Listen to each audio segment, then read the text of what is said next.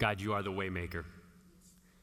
You are the one who makes a way when, there looks, when it looks like there is no way. And for those of us who have made you Lord of our lives, uh, we have literally staked our lives on that belief that you are the waymaker. We thank you and we praise you for it. And now, God, we ask that you would speak to our hearts. We have worshiped, and now, God, we turn to hear a word from you. I pray that you would speak through me. I pray that you would um, make the beauty of your gospel clear and articulate and compelling. I pray, God, that you would open our eyes to see and our ears to hear what it is that you have for us this morning from your word, which is literally the words of life. We ask that you would meet with us in this moment. We pray it in Jesus' name. Amen. Amen. You can be seated.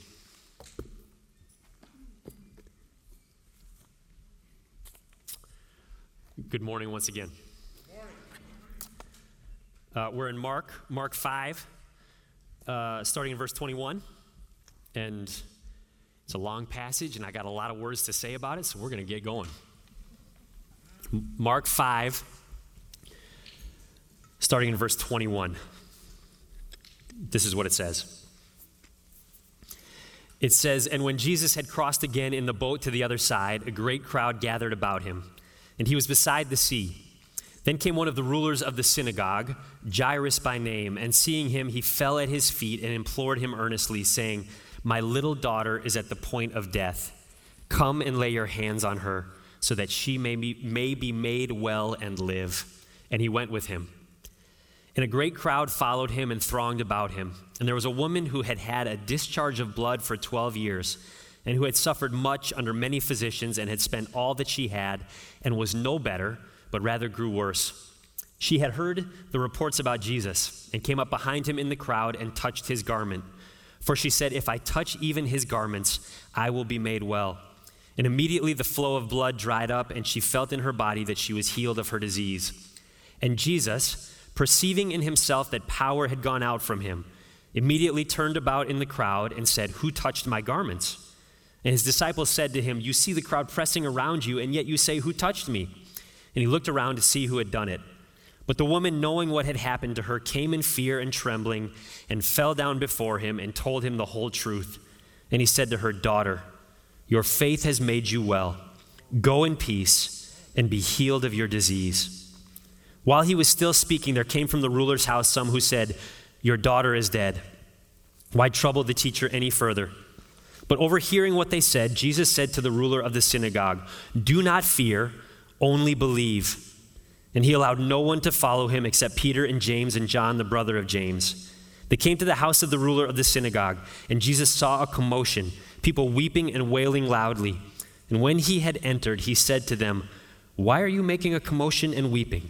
The child is not dead, but sleeping. And they laughed at him. But he put them all outside and took the child's father and mother and those who were with him and went in where the child was. Taking her by the hand, he said to her, Talitha Kumi, which means little girl, I say to you, arise. And immediately the girl got up and began walking, for she was 12 years of age. And they were immediately overcome with amazement. And he strictly charged them that no one should know this, and told them to give her something to eat. This is the word of the Lord. Thanks be to God.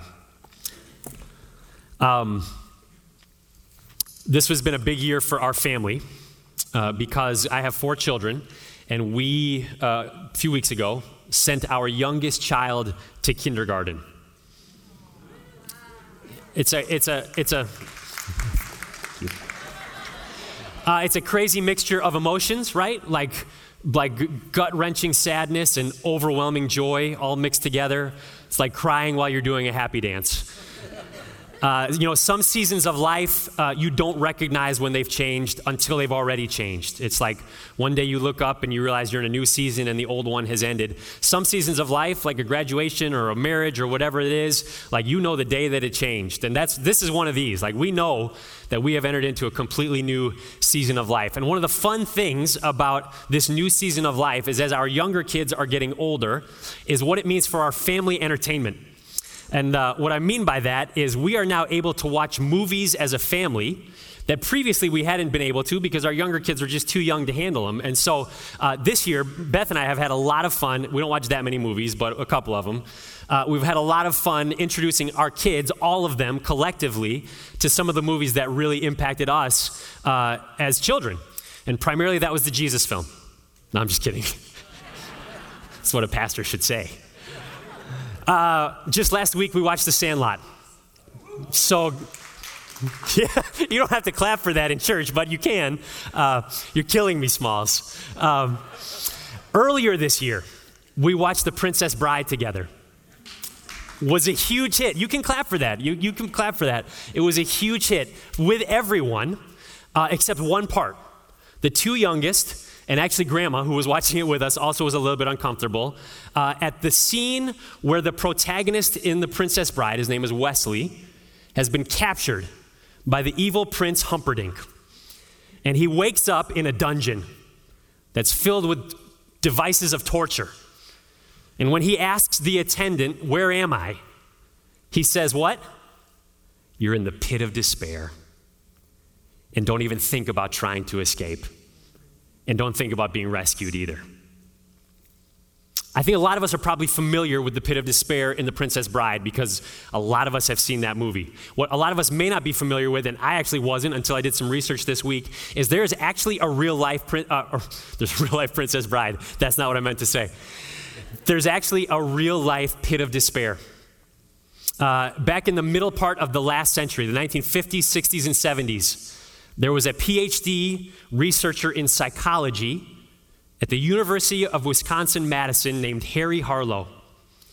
And Harry Harlow was famous for being one of the first researchers to do research on monkeys. He was primarily interested in the child parent bond between monkeys, but later in his career, he became very interested in the effects of isolation on monkeys. And in order to study the effects of isolation on monkeys, Harry Harlow built a device. It was a stainless steel trough with angled walls and a lid that went on top. He would put baby or infant monkeys in that stainless steel trough for days, weeks, months, and sometimes years to study the effects of isolation on them. And he called that device, not joking, this is real, he called it the pit of despair. Now, if you are sitting here mildly appalled, as I am, it is generally regarded that his experiments in isolation for monkeys were some of the most unethical, cruel, and inhumane uh, experiments that we know of in recent memory. And predictably, the time that those monkeys spent in the pit of despair destroyed them. He gave them everything they needed food, water, shelter. He cleaned up their waste. But the lack of touch from their mother, their peers, and other monkeys, or anything else living, uh, quite literally destroyed them emotionally, physically, socially, and psychologically. What's interesting to know is that Harry Harlow, in the late 1960s, went through a terribly depressing episode at home. His wife had cancer and battled it for four years and ultimately died. And his peers and his students at the University of Wisconsin Madison said he really became interested in these isolation studies after that happened to his wife. That pit of despair that he built was a physical manifestation of what he was feeling emotionally in his life hopeless, helpless, isolated, and alone, and powerless to do what he felt like needed to be done for himself.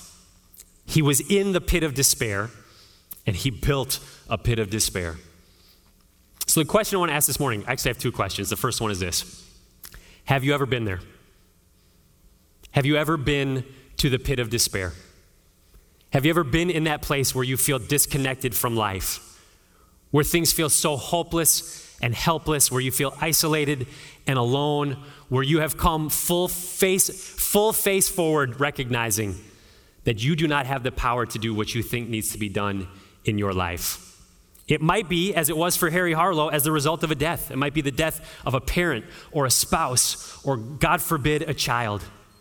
It might be the breakdown of a marriage, your own or your parents or some other couple that you were close to.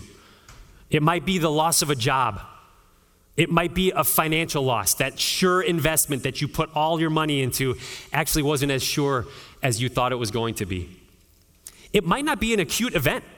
It might just be that as you're moving through life, you begin to realize that your life looks so different from what you had hoped and expected it would be that you cannot help but descend into the pit of despair. Have you ever been there? And the second question I want to ask is what do we do when we get there? What do we do when we find ourselves in the pit of despair? Is there hope in the pit of despair? How can we respond in the pit of despair? Somebody right now is like, hit us with a joke, PG. And I don't have one yet, but I'll get, we got some, hopefully we'll have some coming later. There is goodness coming. After this heavy introduction, please hang with me because there is goodness coming. Uh, we are back to our regularly scheduled programming. Started last week. Didn't Elder Jason give us a fantastic message out of the first part of Mark chapter 5. We are back to this long term study uh, that we are doing, taking a deep dive into the Gospel of Mark. Uh, if you can remember, and I just I think this is a good moment to remind us of kind of where we're at uh, in the year and in our teaching. If you can remember, for those of us, you who've been with us, way back to the beginning of this year, when we were still doing church completely virtually online, 10 months ago, seems like 10 years ago. We started this year off with a series called Back to Basics, and that has kind of been the theme that we have been running with all of this year. And this study of the Gospel of Mark fits into that theme because, as we've talked about already, most scholars believe the Gospel of Mark is the first gospel that was ever written. It is the shortest gospel. It is the simplest gospel. It is the easiest to understand. It is a fast moving, action oriented gospel about the life and teachings of Jesus Christ. And the reason for that is most scholars believe that the Gospel of Mark is really the Apostle Peter's gospel. The Apostle Peter was, one of Jesus' closest friends and followers, and Mark was his friend, his ministry partner, and his translator. And most scholars believe that Mark took down the stories that Peter had told about his times with Jesus and put it into this gospel called the Gospel of Mark. And if any one of Jesus' followers in the Bible was a guy who was about action, it was Peter. And that's why we're calling this series Let's Go, because Mark's gospel, Peter's gospel, according to Mark, is a gospel that is all about that action boss. It is a reminder and a call to all of us that following Jesus is more than about what we believe in our heads and what happens in our hearts. It is not less than that. Those are critical pieces of what it means to follow Jesus, but it is also about what we do with our hands. As we come to the text we're going to study today, we are in the midst of four stories that Mark's, Mark gives us about the life of Jesus that are demonstrating Jesus' power. If you remember way back before the Values and Vision series that we did, the last sermon I preached was on Jesus calming the storm. And that was to demonstrate Jesus' power over nature. Last week, Jesus, oh, Jesus, last week, Jason talked about Jesus healing the man possessed by demons. It demonstrated Jesus' power over the spiritual realm and over demons. And today we get two more stories demonstrating Jesus' power his power over sickness and his power over death. What we have today is what scholars call a Markan sandwich. Sounds delicious. Mark likes to do this in his gospel. He takes a story about something that Jesus did and he inserts another one in the middle and he makes a strong theological point because of it. And so, as we come to the text I just read, this Markan sandwich, I want to draw out three things. This is the first thing I want to draw out. We will all visit the pit of despair we will all visit the pit of despair. It, it, I'm telling you, it gets better, but just hang with me for now. I'm just trying to preach what I think this text says. Uh, pick me up again in verse 22. Actually, wait. So last week, Jesus healed a man possessed with demons on the western shore. That's here for, I think, for you all. On the western shore of the Sea of Galilee. Uh, rather, excuse me, the eastern shore. Sorry. The eastern shore, which is the Gentile side of the Sea of Galilee. Verse 21 tells us he has now come back to the Jewish side, the western shore of the Sea of Galilee. And this is what happens. Pick me up in verse 22. Then came one of the rulers of the synagogue, Jairus by name, and seeing him, he fell at his feet and implored him earnestly, saying, My little daughter is at the point of death. Come and lay your hands on her so that she may be made well and live. So let's talk about this guy, Jairus, ruler of the synagogue. Here's what that means he was not a priest, he was not a scribe, he was not a professional in the religious system of Judaism of that day. He was a layman, he was bivocational. Those who were called rulers of the synagogues were people who had full time, real jobs in the community, but they were so highly respected and so highly thought of in their community that the elders of the community had appointed them to oversee the workings of the house of worship in their town. So, as ruler of the synagogue, Jairus was in charge of all things related to the synagogue. He was in charge of the building, the facilities, he was in charge of the scrolls of scripture and worship that they had there. He was also in charge of the worship services, finding people to pray, to read scripture, and to preach. But again, he was not a professional in the religious establishment. What that most likely means is that he was highly respected. He was probably highly successful, and he was probably pretty wealthy. Jairus was on the upper crust of society in the town that he lived in. But Jairus has a problem. His daughter is sick, and she is on death's doorstep. Despite his place in life, Jairus is in the pit of despair. Now, Jesus agrees to go with him. They begin going to Jairus' house. And then pick me up in verse 25. A crowd follows, and then we're told this. We're introduced to a new character in the story, verse 25. And there was a woman who had had a discharge of blood for 12 years, and who had suffered much under many physicians, and had spent all that she had, and was no better, but rather grew worse. Recognize this this woman who is sick and Jairus are foils, they are complete opposites. She is a woman in a male dominated society, so right off the bat, she is already less than. It is not an exaggeration to say this, this issue of bleeding that she has had for 12 years has completely ruined her life. We're told in the text that she has spent all of her money, so she is poor. She is a poor woman. And almost maybe most critically, the Old Testament law made it really clear that a woman who was bleeding in this way was ceremonially unclean. So, for 12 years, she has not been allowed to enter the synagogue for worship, the center of religious and cultural life for a Jew. If she had gone to Jerusalem, she would not have been able to enter the temple. And for anyone who were to come into contact with her, they too would become unclean. And so she has become a social outcast. She is, if Jairus is here in society, she is here. They are complete opposites, but she also has a problem, and she is also in the pit of despair. Two situations, two circumstances, two very different people, one common theme. I believe as we enter into this story, what Mark is communicating to us is that it doesn't matter where you are in life, you are going to have to go through some garbage sometimes. All of us will visit the pit of despair. Number of years ago now, I think probably like eight or nine, I could do the math if I stopped to think about it. Uh, my family and I had the opportunity to spend a week of summer's vacation at Hilton Head Island in South Carolina. We were living in Ohio at the time, so it was a car ride for us. a long car ride, but a car ride. Hilton Head is an island off the southern part of South Carolina, very close to Savannah, Georgia. Uh, people from all over the eastern part of our country go there for vacation in the summer. It is a vacation island, but it is an island. And what that means is there is one bridge on and off Hilton Head Island, which on Tuesday at 2:30 in the afternoon is probably not that big of a deal. But on Saturday morning, when everyone has completed their week or two weeks of vacation, or if you work in tech, your 47 weeks of vacation, everyone is trying to get off the island at the same time. And so it creates a bottleneck at that bridge. And as we were leaving Hilton Head, I don't know if it was 8 in the morning, 8:30 in the morning, what should have taken us 15 minutes to get to the interstate took us like an hour and a half because everyone is trying to get off the island at the same time. It doesn't matter who you are, it doesn't matter if you're rich or poor, if you're driving a brand new Beamer or a 20 year old Civic. It doesn't matter if you're old or young, a follower of Jesus or an atheist, you got to go over that bridge to get off the island. And the same is true in our lives.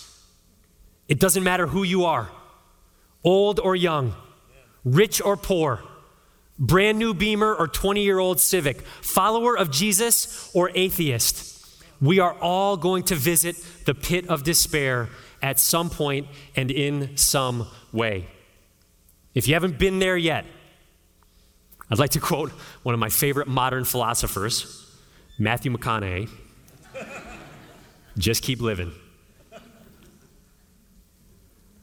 We're all going to visit the pit of despair. It, it might be a death, it might be the breakdown of a relationship, it might be the loss of a job, it might be the loss of a child. We will all come to a place where we're not sure if we can continue finding hope in the circumstances that we are in. And what is so crushing about the pit of despair is what we've talked about already. And it is, it is coming full force, full face knowledge with the fact that we cannot do for ourselves, we are powerless to do for ourselves what needs to be done. We're all going to visit the pit of despair. Now, that's enough of that. Let's find some hope. The second thing I want us to see in this text, or the second the question I want to answer with the second point is this What do we do in the pit of despair?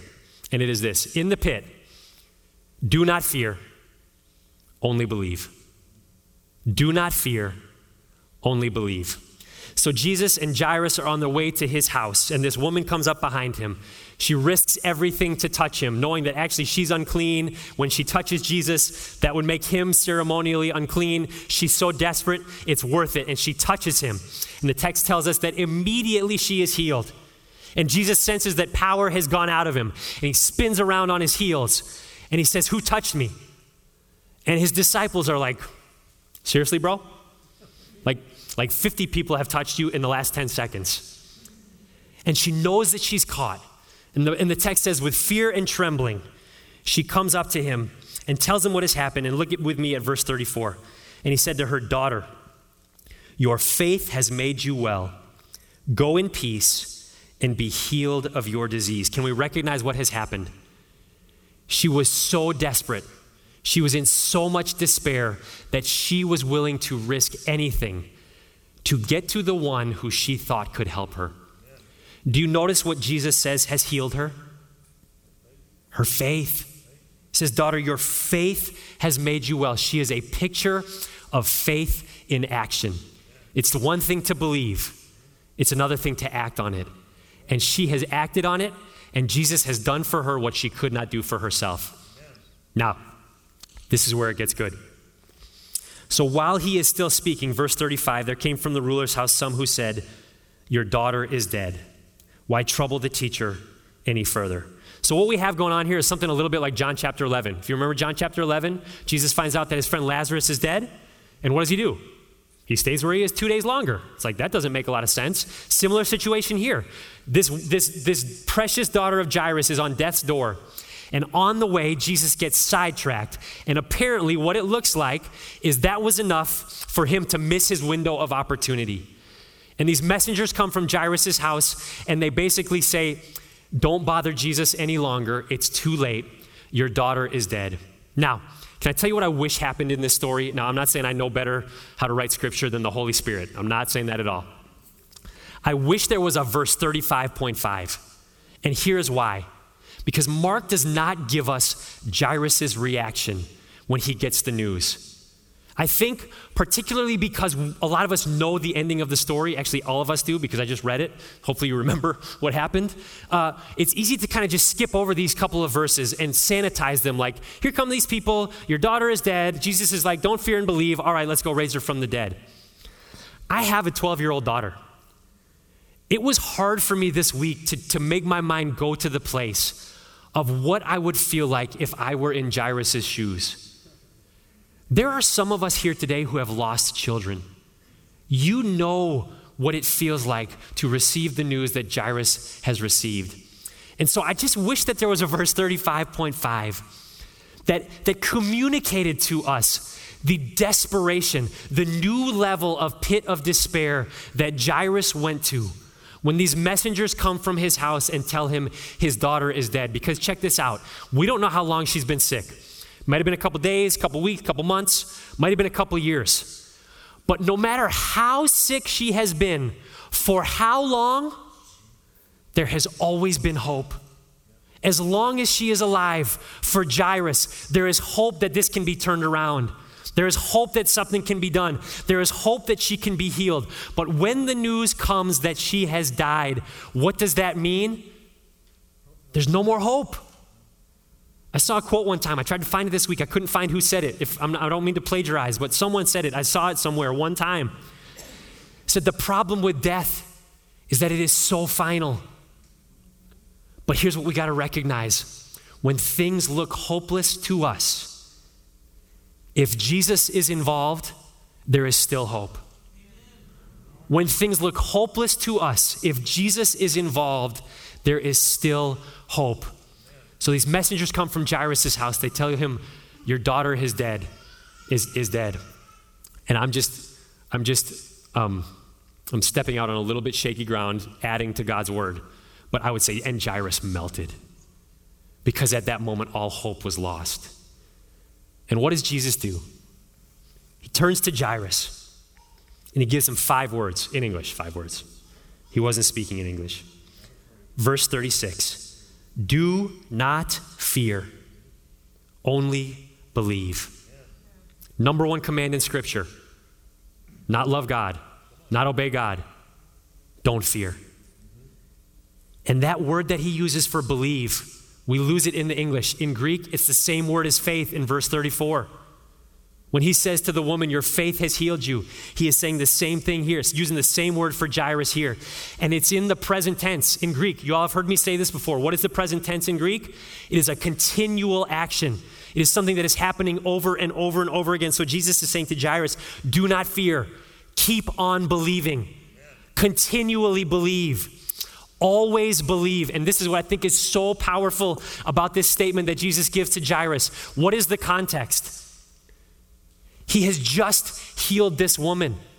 Scholars, many scholars believe that she was just as close to death as Jairus' daughter was if she has been bleeding for 12 years. And so when Jesus turns to Jairus and he says, Do not fear, only believe, what he is saying is, What I just did for this woman, I can do for you. If I did it for her, I can do it for you. If her faith meant something, your faith will mean something too. Do not fear, only believe. Uh, one of the things in my life that I have found to be m- most helpful when I am afraid of something is, is, and oftentimes I'll say, don't play the comparison game, but sometimes when you're afraid, playing the comparison game actually helps. And this is what I mean by that. When I have been afraid of something, when I can look at other people who are doing the thing that I am afraid of, I actually can get a lot of confidence from that. So, my first job out of college, as we've talked about, was selling hardwood lumber in Buffalo, New York. I didn't know anything about Buffalo. I didn't know anything about New York. I didn't know anything about hardwood lumber, trees, forests, wood, lumber mills, any of that stuff. I knew how to play pickup basketball and video games. I got A's in both, all eight semesters of college. I was terrified. I didn't know what I was doing. I was in way over my head. But every day I was working with a bunch of people who were doing the thing that I didn't think I could do. And though they were a little bit older and had a little bit more experience, they looked like me, they talked like me, they put their pants on the same way as me. At least I assume. I never saw that happen, but I assume that they did. They had to brush their teeth like me, they had to sleep like me. And I found a lot of confidence by looking at them and not in an arrogant way, but simply saying, if they can do it, I can do it. If those kids can ride that roller coaster, I can ride that roller coaster. If, if that guy can get a girl like that, I can get a girl like that. And I did. I got a better one. It, if those people can be pastors, maybe I can be a pastor. And that is, I think that's the critical message that Mark is giving us here in this passage. What do we do when we're in the pit of despair? When Jesus says, do not fear, only believe, it's like that's easy for you to say, God. It's pretty hard to do when you're actually walking through or sitting in the pit of despair. And Mark is telling us if he did it for them, he can do it for you. When you're in the pit of despair, what can you do? It's the only thing you can do. Don't fear and keep on believing. We need to play Journey on repeat. Actually, you only need to play it once, and it will be in your head for the next week. Don't stop believing. in the pit of despair, do not fear. Keep on believing. Somebody's there today, and you need to hear that. If He did it for them, He can do it for you. Amen. Last thing I want us to draw out of this passage is this. So, uh, we're all going to visit the pit of despair at some point. Some of us will have return trips. in the pit, do not fear, only believe. And then the last thing I want us to draw out of this text is this Jesus' touch changes everything. Jesus' touch changes everything. So they get the news that his daughter is dead. Jairus' daughter is dead. Uh, Jesus and Jairus and his disciples continue on to his house. He gets there. There's already there's already huge a crowd gathered. They're mourning. I love this. Jesus walked into the middle of the wailing and the weeping. Verse 39. He's like, "Why are you making a commotion and weeping? The child is not dead, but sleeping." What looks final to us is not final to God. And they laughed at him. Verse 31. They go into they go into the room. He takes the parents with and his three closest disciples. He goes into the room and he says, "Taking her by the hand, he said to her, Talitha cumi, which means, Little girl, I say to you, arise. Talitha cumi is Aramaic, and Mark gives us a translation here because he assumed many of his original audience would not know Aramaic, and so they needed to know what was being said there. What is very interesting to note, and several scholars say this, is it can mean little girl, or it can also mean little lamb. How precious is that? How precious is God's heart towards his children in the midst of their suffering and despair. Jesus says to our little lamb, I say to you, arise. And immediately the girl got up and began walking, for she was 12 years of age. And they were immediately overcome with amazement. The compassionate touch of Jesus changes everything. What did Jairus want from Jesus? Verse 23 Come and lay your hands on her. What did the woman who was bleeding want from Jesus? If I touch even his garments. How did Jesus heal this little girl? Verse 41 taking her by the hand. The compassionate touch of Jesus changes everything. And just one more thing I want to draw out of this text uh, before we head into the, the conclusion. One more exegetical point. Can we recognize, and we've talked about this a little bit already, both of these daughters were untouchable according to Jewish law and, and regulation, according to the Mosaic law in the Old Testament, a woman who was hemorrhaging was ceremonially, un, ceremonially unclean. So was a corpse. It's why in the story of uh, the Good Samaritan, it's why the priest and the Levite crossed to the other side of the road. Because if that guy is dead and he looks like he is dead and they touch him, they will become ceremonially unclean and unable to fulfill their duties in the temple. They were untouchables. But Jesus is like, I am the one who touches the untouchable. If they were, if, if, if anyone were to touch either of them, the uncleanness of that girl, that woman or that girl would have been transferred to them, and they themselves would have become ceremonially unclean. But Jesus touches them, and he takes their uncleanness onto himself, and he transfers his cleanness onto them. There's a verse in Exodus uh, Exodus 29 37. God is talking about the rules for the priests and the temple, and this is what he says Seven days you shall make atonement for the altar and consecrate it, and the altar shall be most holy. Whatever touches the altar shall become holy. Whatever touches Jesus Christ shall become clean.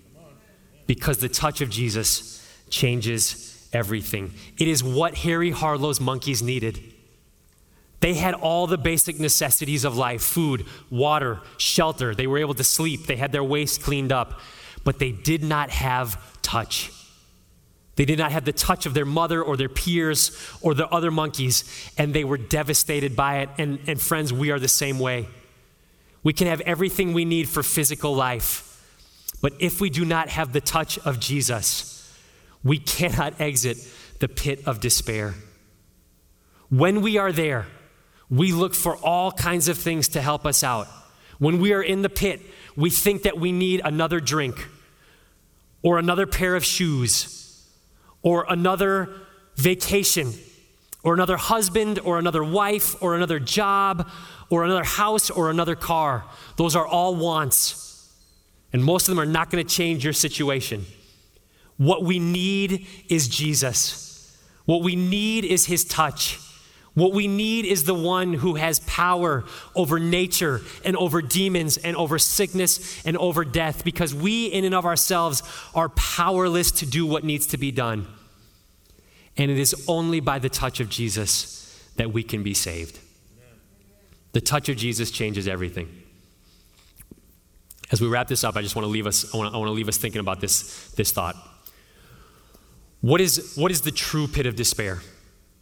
What is, the, what is the deepest, darkest, lowest level of the pit of despair?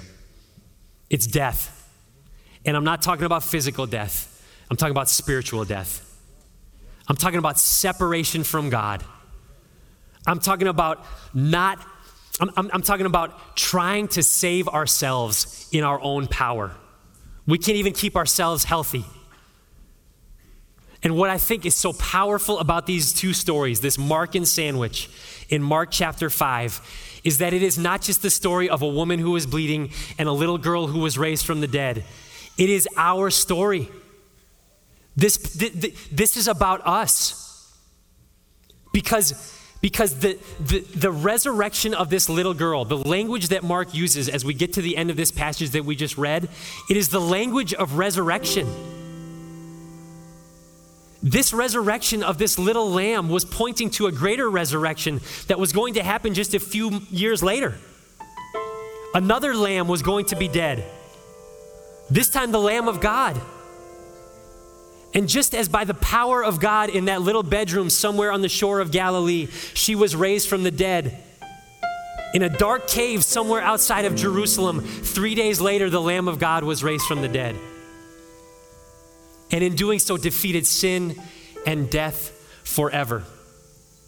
And I think sometimes we think about Jesus' resurrection from the dead and we think of it outside of ourselves. But for those of us who have had his touch, for those of us who have bowed the knee and made him Lord of our lives, his resurrection is not just his story, it is our story. This is us. This is pointing to us. This is our hope. This is where we find our hope in the pit of despair. We may not get the good things we want in this life, but there is a promise of another life. It's not just his story, it is ours. One day I'm going to die. And for all of you who are left here, it is going to look to you like death. But do not be deceived because I have been touched by Jesus. What looks to you like death looks to him like a nap. And he will come to me and he will take me by the hand and he will say, Little lamb, I say to you, arise, and I will. The wages of sin is death, but the touch of God is life. The valley of despair, the pit of despair, is no match for the power of God. Do not fear, only believe. Let's pray.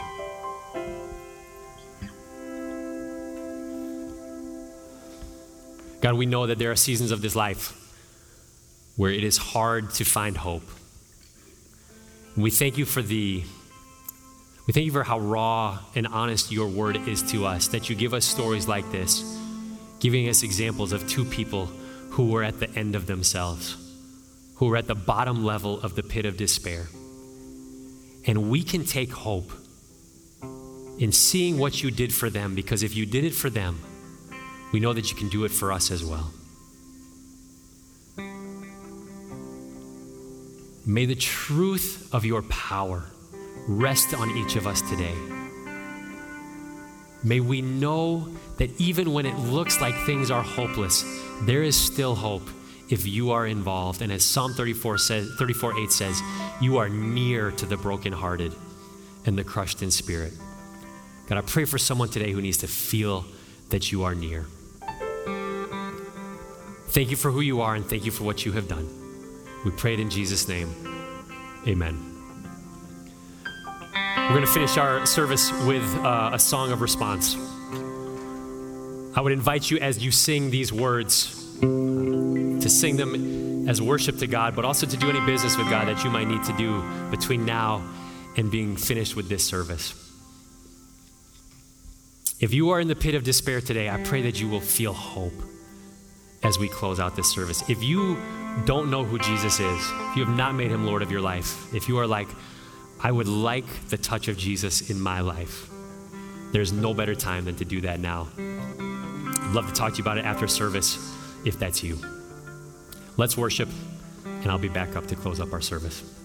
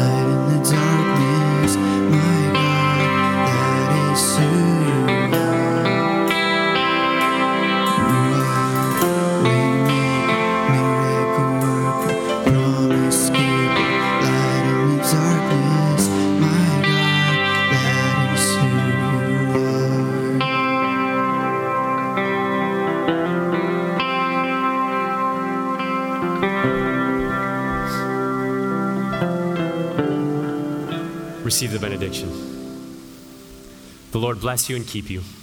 The Lord make his face to shine upon you and be gracious unto you. The Lord lift up his countenance upon you and give you peace. Until we meet again, or until our Savior comes, and then forever. Amen. You're loved and you're prayed for and you're sent.